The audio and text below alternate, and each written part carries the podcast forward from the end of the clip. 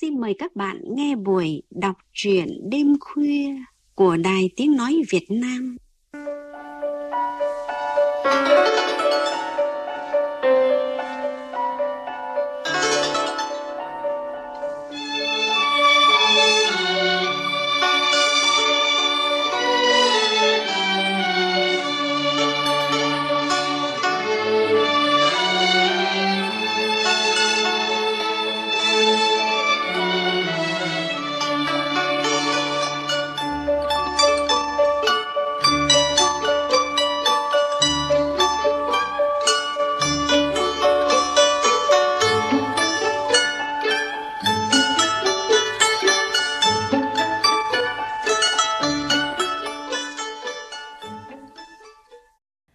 Quý vị, thưa các bạn, mùa xuân là mùa của sung vầy, ấm áp, mùa của khát vọng, sinh sôi. Điều này chúng ta sẽ tìm thấy trong hai chuyện ngắn mà quý vị và các bạn sẽ nghe sau đây. Ngoài điểm chung thú vị cùng khai thác chủ đề Tết, mùa xuân, tình yêu, hai chuyện ngắn này còn có những điểm khác biệt và đồng điệu nào trong cách thể hiện. Chúng ta cùng thưởng thức Trước tiên là chuyện ngắn Nhà có hai đào của tác giả Nguyễn Sĩ Đoàn.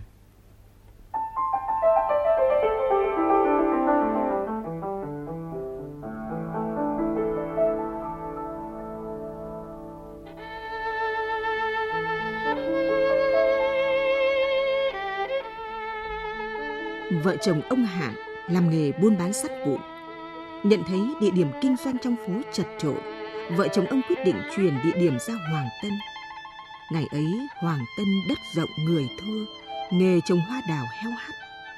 Có vẻ người dân ở đây chẳng còn thiết tha với một loại cây vừa khó tính vừa phụ thuộc vào thời tiết. Ngay từ khi tìm mua đất, ông Hạng đã thích cây đào cổ thụ trước cửa nhà ông chủ đất cũ. Thân đào rất to, cành lá sum xuê đầy sức sống. Ông yêu cái thế song long quá hài của nó ông khâm phục trí sáng tạo, bàn tay tài hoa của người chồng. Phải tâm huyết yêu nghề lắm mới đủ kiên trì tạo được dáng ấy. Ông chủ đất cũ bảo, cây đào này đến tôi là ba đời rồi đấy. Thấy ông là người yêu cây cảnh nên tôi để lại tặng ông. Ngày xây nhà mới, ông Hạng lo thợ thuyền đi lại thi công làm hỏng mất cây quý. Ông mua tôn về quây kín bảo vệ. Thành ra, cây đào vẫn đứng uy nghi trước cửa nhà. Những lúc bị áp lực công việc, ông thường ngồi ngắm cây đào. Mọi ưu phiền lo toan dường như tan biến. Hôm khánh thành nhà, một người bạn bảo, thế cây rất hợp với phong thủy. Song long quá hải, nghĩa là hai rồng vượt biển. Vậy là nhà ông có cả một biển nước rồi. Việc làm ăn của ông sẽ phát đạt thủy sinh kim mà. Ông Hạng không tin phong thủy, nhưng ông phải công nhận việc buôn bán sắt vụn của gia đình tiến triển đến không ngờ. Từ chỗ làm ăn con con, sau gần ba chục năm, ông Hạng có cả một cơ ngơi bề thế. Nhớ ngày sinh con gái đầu lòng, ông Hạng đặt luôn tên là Đào. Một phần để kỷ niệm ngày đầu về Hoàng Tân, phần nữa là ngầm tri ơn cây đào đã ban phát lộc cho gia đình ông – Hai đứa con ông học hành giỏi giang ngoan ngoãn. Vì thế mà ông Hạng yêu quý cây đào cổ thụ vượt lên cả một tình yêu thông thường. Ấy, thế mà giờ đây, cây đào nhà ông tự nhiên mắc một căn bệnh lạ. Lá đang xanh, chỉ một đêm chuyển màu vàng như nghệ, chiều rụng đầy gốc. Ban đầu ông Hạng cho rằng cây mắc bệnh vàng lá. Ông vào phố mua thuốc, nhưng càng phun thuốc cây càng rụng lá nhanh hơn. Ông Hạng tìm đến nhà những người am hiểu trồng cây cảnh để hỏi kinh nghiệm. Mỗi người phán một bệnh khiến ông hoang mang. Có người thành thật. Tôi trồng đào hơn 40 năm nay, nhưng chưa gặp trường hợp này. Một điều lạ là chỉ riêng cây đào nhà ông mắc bệnh, những ruộng đào lại hoàn toàn yên ả, thành thử ông hạng hoảng lắm. Có lúc trong đầu ông thoáng qua một ý nghĩ tiêu cực. Đây là điểm báo trước về công việc buôn bán của gia đình ông. Mùa tuốt lá đang đến gần, nghĩa là chỉ còn dăm chục ngày nữa là Tết. Thực ra ông Hạng không phải là người hiểu biết về đời sống của cây đào. Mọi quy trình từ chăm bón tưới tắm đến khoanh vỏ tuốt lá, ông Hạng đều thuê người làm. Nóng ruột quá, ông Hạng gọi điện cho con gái. Đào này, con vào Nhật Tân hỏi cách chữa trị, nếu cần mời họ về đây. Đào hỏi, thế bố đã hỏi anh Thắng chưa, một chuyên gia đấy. Nghe nhắc đến Thắng, ông Hạng thở dài. Ông chẳng lạ gì Thắng cả. Thắng xuất thân từ trại trẻ mồ côi. Ngày mới chuyển về Hoàng Tân, ông Hạng đã nghe.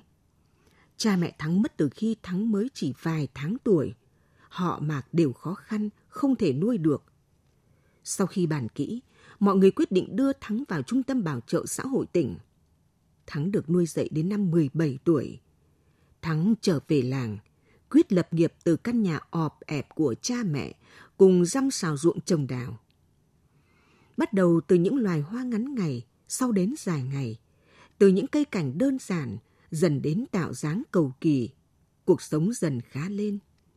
Dư thừa đồng nào, Thắng mua thêm ruộng. Những ngày ấy, mua một hai xào ruộng trồng đào dễ lắm. Người xưa dạy, nhất nghệ tinh nhất thân binh cấm có sai. Bằng nghị lực và kiến thức, cộng thêm may mắn thời tiết thuận hòa, thắng trúng mùa hơn 10 năm liên tiếp. Ngoài việc chăm sóc đào bằng kinh nghiệm vốn có, Thắng còn trang bị cho mình kiến thức kỹ thuật tiên tiến trong sách vở. Vào những phiên chợ Tết, đào của anh bao giờ cũng bán chạy nhất. Những cây đào được tạo dáng long, ly, quy phượng. Dưới bàn tay điêu luyện của Thắng, cây nào cũng sống động, thanh thoát. Thắng được xếp vào những người giỏi của Hoàng Tân. Thắng bắt đầu mở rộng quan hệ với các hội sinh vật cảnh từ trung ương đến địa phương. Tạo hóa luôn bày đặt ra nhiều chuyện chớ trêu. Con gái ông Hạng, cái cô đào ấy, lại yêu say đắm anh chàng Thắng từ hồi đang học năm thứ hai đại học. Thắng hơn Đào gần chục tuổi, không đẹp trai, không biết tán tỉnh bằng những lời có cánh. Biết tin, vợ chồng ông Hạng tưởng như có tiếng sét kinh hoàng đổ giữa trời quang. Ông Hạng không chê gì Thắng, thậm chí còn khâm phục nữa là khác. Ngày xưa, vợ chồng ông nghèo lắm, nhờ chỉn chu toan tính cẩn thận nên mới được như ngày nay. Bọn trẻ bây giờ khó hiểu thật, chỉ biết yêu là yêu.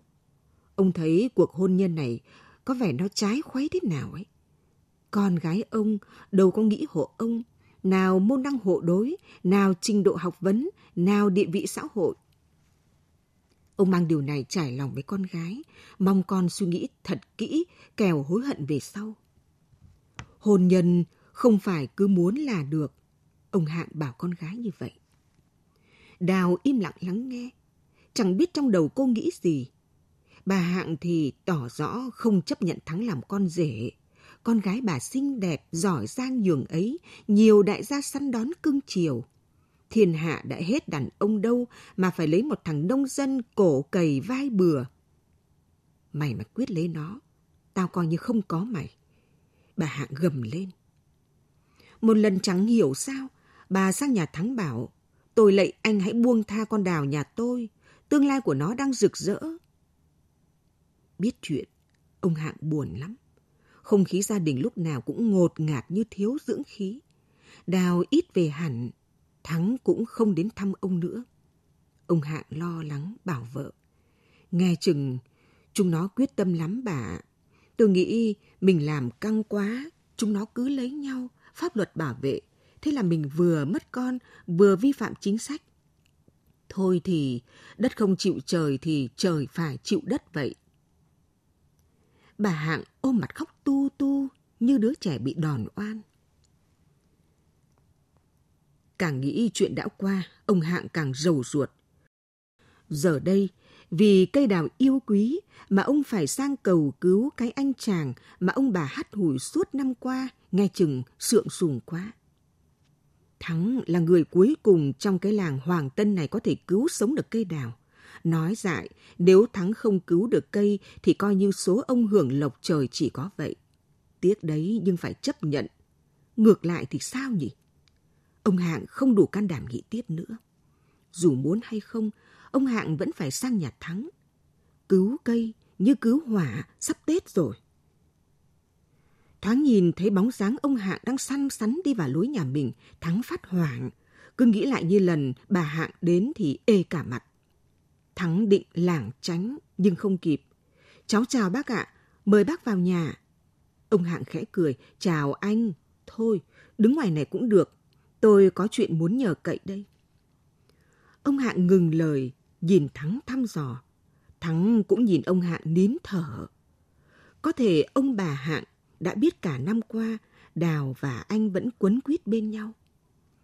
Ông Hạng thong thả trình bày tình trạng cây đào nhà mình. Thắng len lén thở dài nhẹ nhõm. Vâng ạ, cháu sang ngay đây ạ. Người làng ngạc nhiên thấy ông Hạng và Thắng sánh vai cùng nhau, vừa đi vừa bàn luận điều gì sôi nổi lắm. Họ cũng biết mối tình của Đào và Thắng đang gặp trắc trở. Một người nói, đôi ấy lấy nhau là quá tốt, trai tài, gái sắc. Ông Hạng nghe thấy hết. Hình như ai cũng mong con gái ông với Thắng nên duyên vợ chồng. Chỉ có vợ chồng ông là cấm cản. Một cái gì như ngường ngượng ngọ nguậy trong lòng ông. Chỉ tại vợ ông cố chấp. Về đến nhà ông Hạng, Thắng bộ ra cây đào. Anh đi xung quanh cây đào vài vòng ngắm nghía. Anh rứt mấy cái lá và đặt đôi mắt vào đó rất kỹ như ông bác sĩ đang xăm soi con bệnh. Màu vàng chạy dần từ đầu lá vào cuống. Hai đầu ngón tay Thắng vò cái lá nát vụn. Lại nhìn, lại ngửi. Thắng nói, bác cho cháu mượn con dao sắc ạ. Ông Hạng bội vã vào nhà lấy dao. Thắng phạt ngay một cành đào nhỏ trước mặt, đưa lên nhìn vết cắt. Nhựa đào ứa chảy màu nâu sậm. Chừng như chưa yên tâm, Thắng phạt tiếp một cảnh nữa. Cái đầu Thắng gật gật, rồi Thắng cúi sát gốc đào, cái gốc xù xì to bằng thùng gánh nước. Thắng gọt lấy một mảnh vỏ đào, vẫn dòng nhựa nâu sậm chảy ra. Ông Hạng chăm chú nhìn từng bước chân, từng động tác của Thắng, ông nín thở. Chờ Thắng đứng thẳng người lên, ông Hạng mới hỏi khẽ. Cây bị sao hả anh? Dạ, cháu chưa tìm được ra nguyên nhân. Để tối nay cháu xem thêm sách mới dám kết luận ạ. Nếu chưa được, cháu sẽ hỏi các anh bên sinh vật cảnh trên trung ương.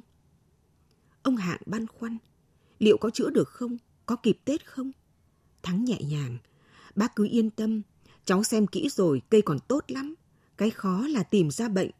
Còn việc chữa chạy và Tết nhất không phải là vấn đề quá lớn. Sáng mai cháu sang ạ. Ông Hạng nói giọng ngọt ngào. Thôi chăm sự chú trông cậy ở cháu.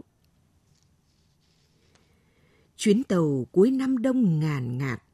Mùa đông năm nay thật rét, mưa răng răng.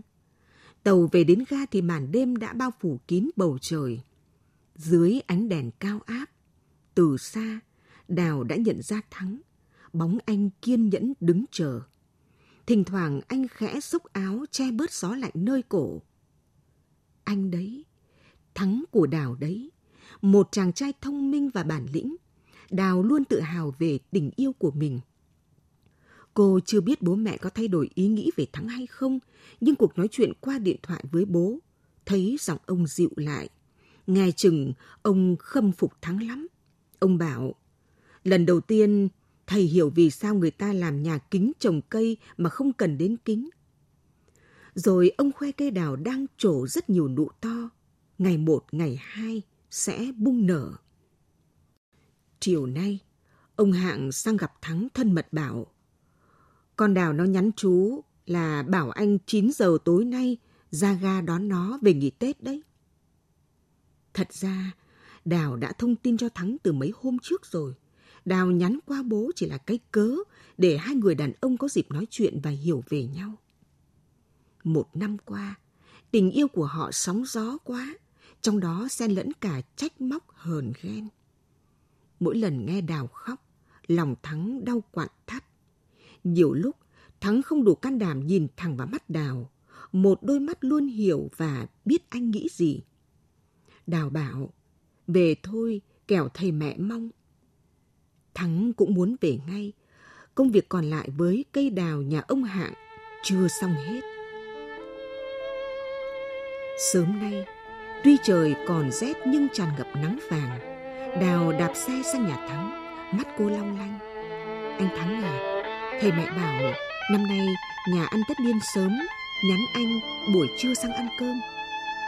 Thắng vừa hỏi lại, đến ăn cỗ có phải mang gì không nhỉ? Đào gắt yêu, trời ơi, hơn ba chục tuổi rồi mà chưa biết ngày Tết đến nhà bố mẹ vợ tương lai phải mang gì ư. Em cảnh báo, mẹ chưa thông lắm đâu, liều liệu mà nói. Tiếng đào trong trẻo tươi rói Mùa xuân đang về, Tết đến rất gần rồi.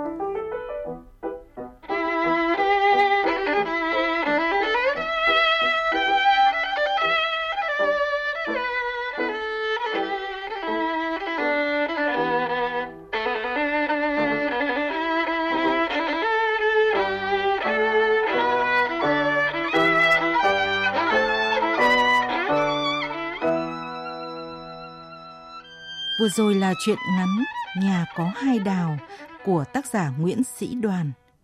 Bây giờ qua giọng đọc Sơn Tùng, mời quý vị và các bạn nghe chuyện ngắn thứ hai Ra riêng thì cưới của tác giả Nguyên Trần.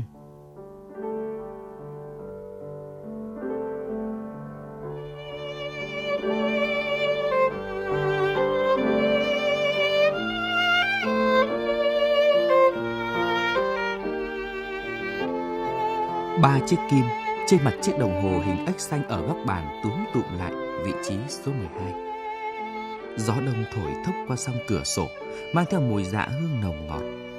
Năm nay, mùi dạ hương ở ban công nở muộn, đầu tháng 12 vẫn lác đác hoa. Mẹ bảo, chắc tại tưới nhiều nước gạo ủ chua. Nhiên so vai vì lạnh, của tay ra sau, kéo chiếc áo khoác kiểu kimono trần bông mỏng, xỏ tay vào áo Cô đứng lên, thay cốc trà hoa cúc đã cạn đáy. Quay lại bàn, Nhiên ôm hai bàn tay quanh miệng cốc, cúi mặt xuống để hơi nóng trong cốc bốc lên, mát xa hai quầng mắt hơi mỏi. Nhiên phải xong bản thiết kế trước 10 giờ sáng mai, với tiến độ này ít nhất 3 tiếng nữa cô mới đi ngủ được. Căn hộ Nhiên ở nằm tít trên tầng 5 một khu chung cư cũ. Năm ngoái, suýt chút nữa, Nhiên trở thành chủ nhân duy nhất của căn hộ. Mẹ cô đi lấy chồng, lần thứ ba. Nhiên điềm đạm quán xuyến mọi việc, giống như là vị trí trong nhà bị đảo ngược vậy. Được đúng 6 tháng, mẹ cô xách vali quay về. Lý do chia tay lần này là tưởng lấy nhau thì dựa dẫm, chăm sóc lẫn nhau, chứ mẹ cứ phải thui thủi nấu cơm dọn dẹp một mình. Thà về hầu con còn hơn. Nhiên lại lặng lẽ giúp mẹ thu xếp đồ đạc. Bạn mẹ bảo, mẹ 60 tuổi còn nông nổi đủ đường. Báo hại Nhiên phải già trước tuổi để giang tay đỡ mẹ hết lần này đến lần khác. Cắm cúi với những mô hình đồ họa đến hơn 2 giờ thì Nhiên bí. Chỉ còn tí nữa là xong mà không biết kết thúc thế nào. Cô đóng cửa sổ, mở Pikachu ra chơi. Máy tính của Nhiên sau đợt hỏng lần trước còn sót mỗi trò Pikachu trong Game Folder. Nhiên thắng đến hơn 20.000 điểm mà vẫn không nghĩ ra ý tưởng gì, đành tắt máy, lê chân về phòng. Mai làm tiếp. Cuối cùng vẫn phải tặc lưỡi. Như Nhiên đoán, bản thiết kế không được thông qua. Nhìn thái độ phủ quyết như chém đinh chặt sắt của Huân qua bản. Nhiên có tí tủi thân. Ừ thì nói tủi thân cũng hơi lạm dụng, vì cũng đã là gì của nhau đâu. Nhưng ít ra Huân có thể nhẹ nhàng hơn chứ nhỉ? Nhiên xoay xoay cái bút bi trong tay, tâm hồn vơ vẩn tận đâu đâu. Nên khi Huân hỏi Nhiên có ý kiến gì không, thì cô đơ ra không kịp phản ứng. Huân cau mày, cáu kỉnh. Lần cuối đề nghị mọi người tập trung vào công việc, chứ cứ vơ vơ vẩn vẩn kiểu này hết deadline thì cạp đất cả lũ. Huân nói mọi người, nhưng nhiên nghe như anh đang chỉ trích mình. Như mọi lần, mình đỡ cho nhiên ngay. Tôi thấy các bước 1, 2, 3 trong bản thiết kế là ổn, chỉ thiếu một chút kết nối. Có lẽ chỉnh sửa một chút sẽ không vấn đề gì. Huân không dịu lại, mà có phần cáu bản hơn, yêu cầu phải có bản chỉnh sửa ngay trong ngày mai. Còn nói, tốt nhất phòng thiết kế phải trình thêm hai bản sơ cua nữa để phòng bản chính không được lòng khách hàng. Cuộc họp sáng kết thúc trong mùi thuốc súng. Mấy nhân viên trẻ le lưỡi. Sáng nay, sếp ăn nhầm cái gì mà khẳng thế nhỉ? Minh sắp lại gần an ủi nhiên mấy câu. Cô lấy cớ, phải cày tiếp, nhanh chóng rời khỏi phòng. Về chỗ, bật máy tính lên, vẫn thấy trong đầu đen đặc. Nhiên lang thang vào mạng, đặt chỗ làm tóc và mua thêm hai lọ tảo xoắn cho mẹ.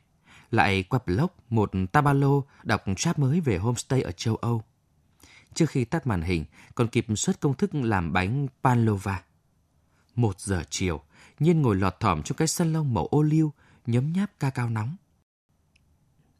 Đám đồng nghiệp bàn tán rôm rả về chương trình du lịch sắp tới của công ty. Ai đó nói, đợt này Huân cũng tham gia. Nhiên hơi ngẩn người. Nên đăng ký hay là trốn cho Huân hững nhỉ? Lại cười mình ảo tưởng, cúi mặt, hút một hơi dài. Vị ngọt béo nhân nhẫn đắng của ca cao đột nhiên khiến đầu nhiên lóe lên một ý tưởng. Tại sao lại nhất quyết phải cực đoan chỉ là ngọt hay đắng, trong khi ta có thể chọn cả hai, chỉ cần thêm chút bơ béo để trung hòa. Nhiên hấp tấp, đứng lên gọi phục vụ. Đám ma mới ngăn cô lại. Bọn em còn ngồi, chị có việc cứ về trước đi. Nhiên đi như chạy khỏi nhà hàng, sau lưng còn nghe ai đó lầm bầm. Sáng nay, ông Huân, bà Nhiên cùng chập chập. Sáng hôm sau, kế hoạch của Nhiên được thông qua. Buổi chiều, khách hàng trả lời đồng ý. Nhiên đóng máy tính, vù ra phố, tâm trạng tốt nên mua tận ba cái váy mới để dành cho chuyến đi. Nhiên nghĩ vậy. Sát ngày lên máy bay thì mẹ Nhiên lăn ra ốm. Bà bảo chỉ cần gọi bác Mai sang ngủ cùng là Nhiên vẫn có thể yên tâm đi du lịch. Nhưng đến sát giờ đi mẹ vẫn không đỡ, còn có vẻ nặng hơn. Hai bác cháu quyết định đưa bà vào viện. Nhiên gọi điện hủy bay, không kịp nói lý do. Mẹ Nhiên phải mổ, nhà toàn đàn bà, chạy đi chạy lại bận đến mức không kịp tủi thân. Mẹ nằm viện được một tuần thì xin điều trị ngoại trú. Nhiên hết hạn phép cũng phải đi làm lại. Đồng nghiệp xuống và hỏi thăm sao đột ngột hủy đi mà không giải thích. Có phải ở nhà hẹn hò với Minh không? Vì Minh cũng không đi đợt này. Nhiên vẫn còn ảnh hưởng của mấy ngày thiếu ngủ, chỉ lờ đờ cười bảo để giải trình sau. Cô em má mới nhanh mồm. Chả đi chuyến này thật phí, riêng chuyện xem ông Huân bà Tuyết tán nhau cũng đủ hưng phấn. Cổ họng nhiên như thắt lại. Hóa ra, mình ảo tưởng thật. Cơn thất tình đơn phương khiến Nhiên muốn chăm sóc mình thật tốt. Đem váy mới ra diện, làm lại tóc, nâng độ cao của giày thêm một phân rưỡi nữa. Minh càng xoắn suýt. Mấy cậu em mới vào phòng kỹ thuật cũng tích cực huyết gió mỗi khi Nhiên đi qua. Cô cười với tất cả. Huân có tình yêu, nhưng khuôn mặt mỗi lần họp giao ban vẫn rất sầm xỉ. Có lần trước đông đảo nhân viên, Tuyết nhón chân vuốt lại tóc cho anh. Không biết có phải mắt nhiên hoa không? Cô thấy hình như Huân có ý tránh, nhưng dù thế, những tình cảm trong cô cũng buộc phải ngoặt hướng mất rồi.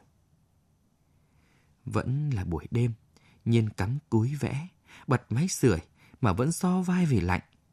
Nhiên theo thói quen của tay ra sau tìm áo khoác. Lưng ghế trống trơn mới nhớ ra mẹ vừa cho đồ vào máy giặt. Cô chạy vội vào nhà tắm. May quá, mẹ vẫn nhớ, bỏ áo vào túi lưới. Bấy giờ mới sực nhớ ra, cái áo rất tiện, vì nó mà Nhiên đã mơ mộng viển vông suốt cả tháng trời. Tuyết ngày càng công khai tình cảm với Huân. Sau buổi họp, Huân hẹn Nhiên tối cùng đi hội nghị khách hàng. Nhiên ok, Huân bảo sẽ đến đón. Đúng 7 rưỡi, Huân đợi Nhiên dưới cổng. Vừa chui vào ghế sau, đã nghe Huân gầm ghè. Lên đằng trước, tôi không phải tài xế. Nhiên vừa bực, vừa có chút bâng khuâng. Xe đi được một đoạn, không ai nói gì. Kìm không nổi, Nhiên thốt ra câu thăm dò. Tuyết, không đánh dấu chủ quyền chỗ này à? Huân vẫn lái xe. Sao không ghen? Mặt nhiên thoáng chốc, đỏ bừng. Ở hội nghị khách hàng, Huân theo sát nhiên không rời, uống đỡ tất cả số rượu nhiên bị mời. Gần nửa đêm mới tàn cuộc. Ra khỏi sảnh khách sạn, Gió bấc thổi hơi rượu trên người Huân tản ra. Hai người đứng sát nhau. Nhiên cảm thấy cả không khí cũng say rồi. Đến bãi đỗ xe, Huân đưa chìa khóa bảo Nhiên lái. Đi được nửa đường Huân bảo, Tết, về Hải Phòng nhé. Để làm gì? Bà già bảo lâu ngày không gặp, muốn làm bánh đa cua cho ăn. Câu chuyện ngắt quãng. Nhiên nhớ mấy lần gặp mẹ Huân khi bà lên Hà Nội khám bệnh. Người phụ nữ vùng biển ăn to nói lớn lại thét thọt bảo Nhiên phải bao dung Huân. Thằng này mất bố từ nhỏ. Nó không biết bày tỏ tình cảm đâu. Ma xui quỷ khiến thế nào? Nhiên lại nói dỗi. Tết về, bà lại hiểu nhầm rồi dối rít lên cưới xin thì làm thảo. Sao lại nhầm? Bà bảo năm nay hợp tuổi, ra riêng, mang chầu cao lên Hà Nội. Phải cướp dâu cũng đem người về. Nhiên phỉ cười. Kiểu xin cưới bất chấp ấy chắc chỉ nhà Huân mới có. Rồi Nhiên lại lan man nghĩ. Không hiểu bà già giang hồ kia thích gì nhỉ? Còn mua quà tặng. Trong tiếng ngáy khe khẽ của Huân. Nhiên quên bẵng chỉ trước đó vài tiếng đồng hồ, quan hệ của hai người còn chưa xác định gì đâu.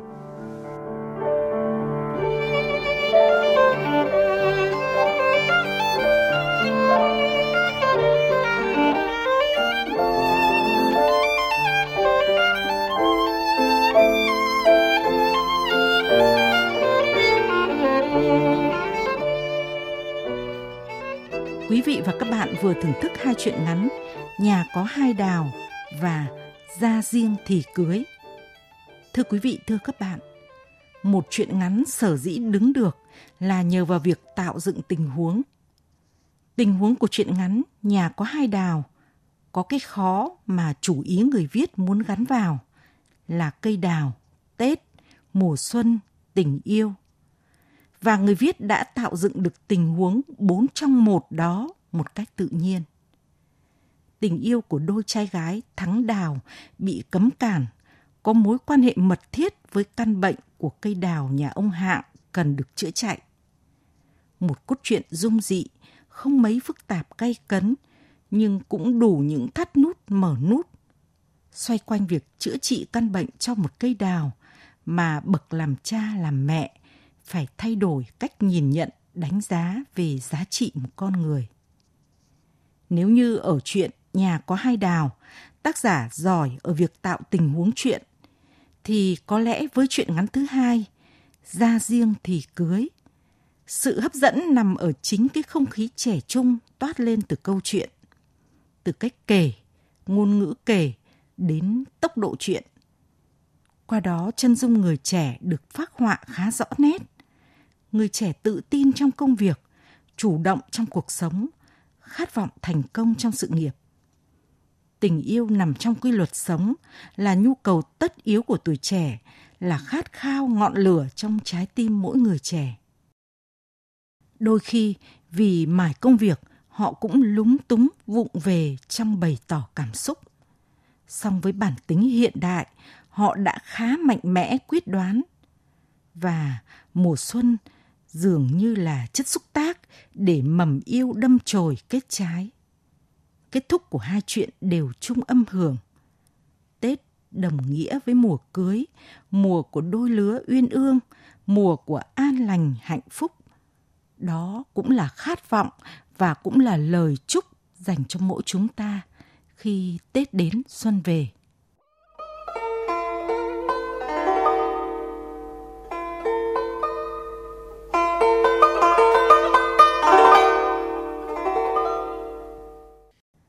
Trình đọc truyện đêm khuya hôm nay đến đây là hết.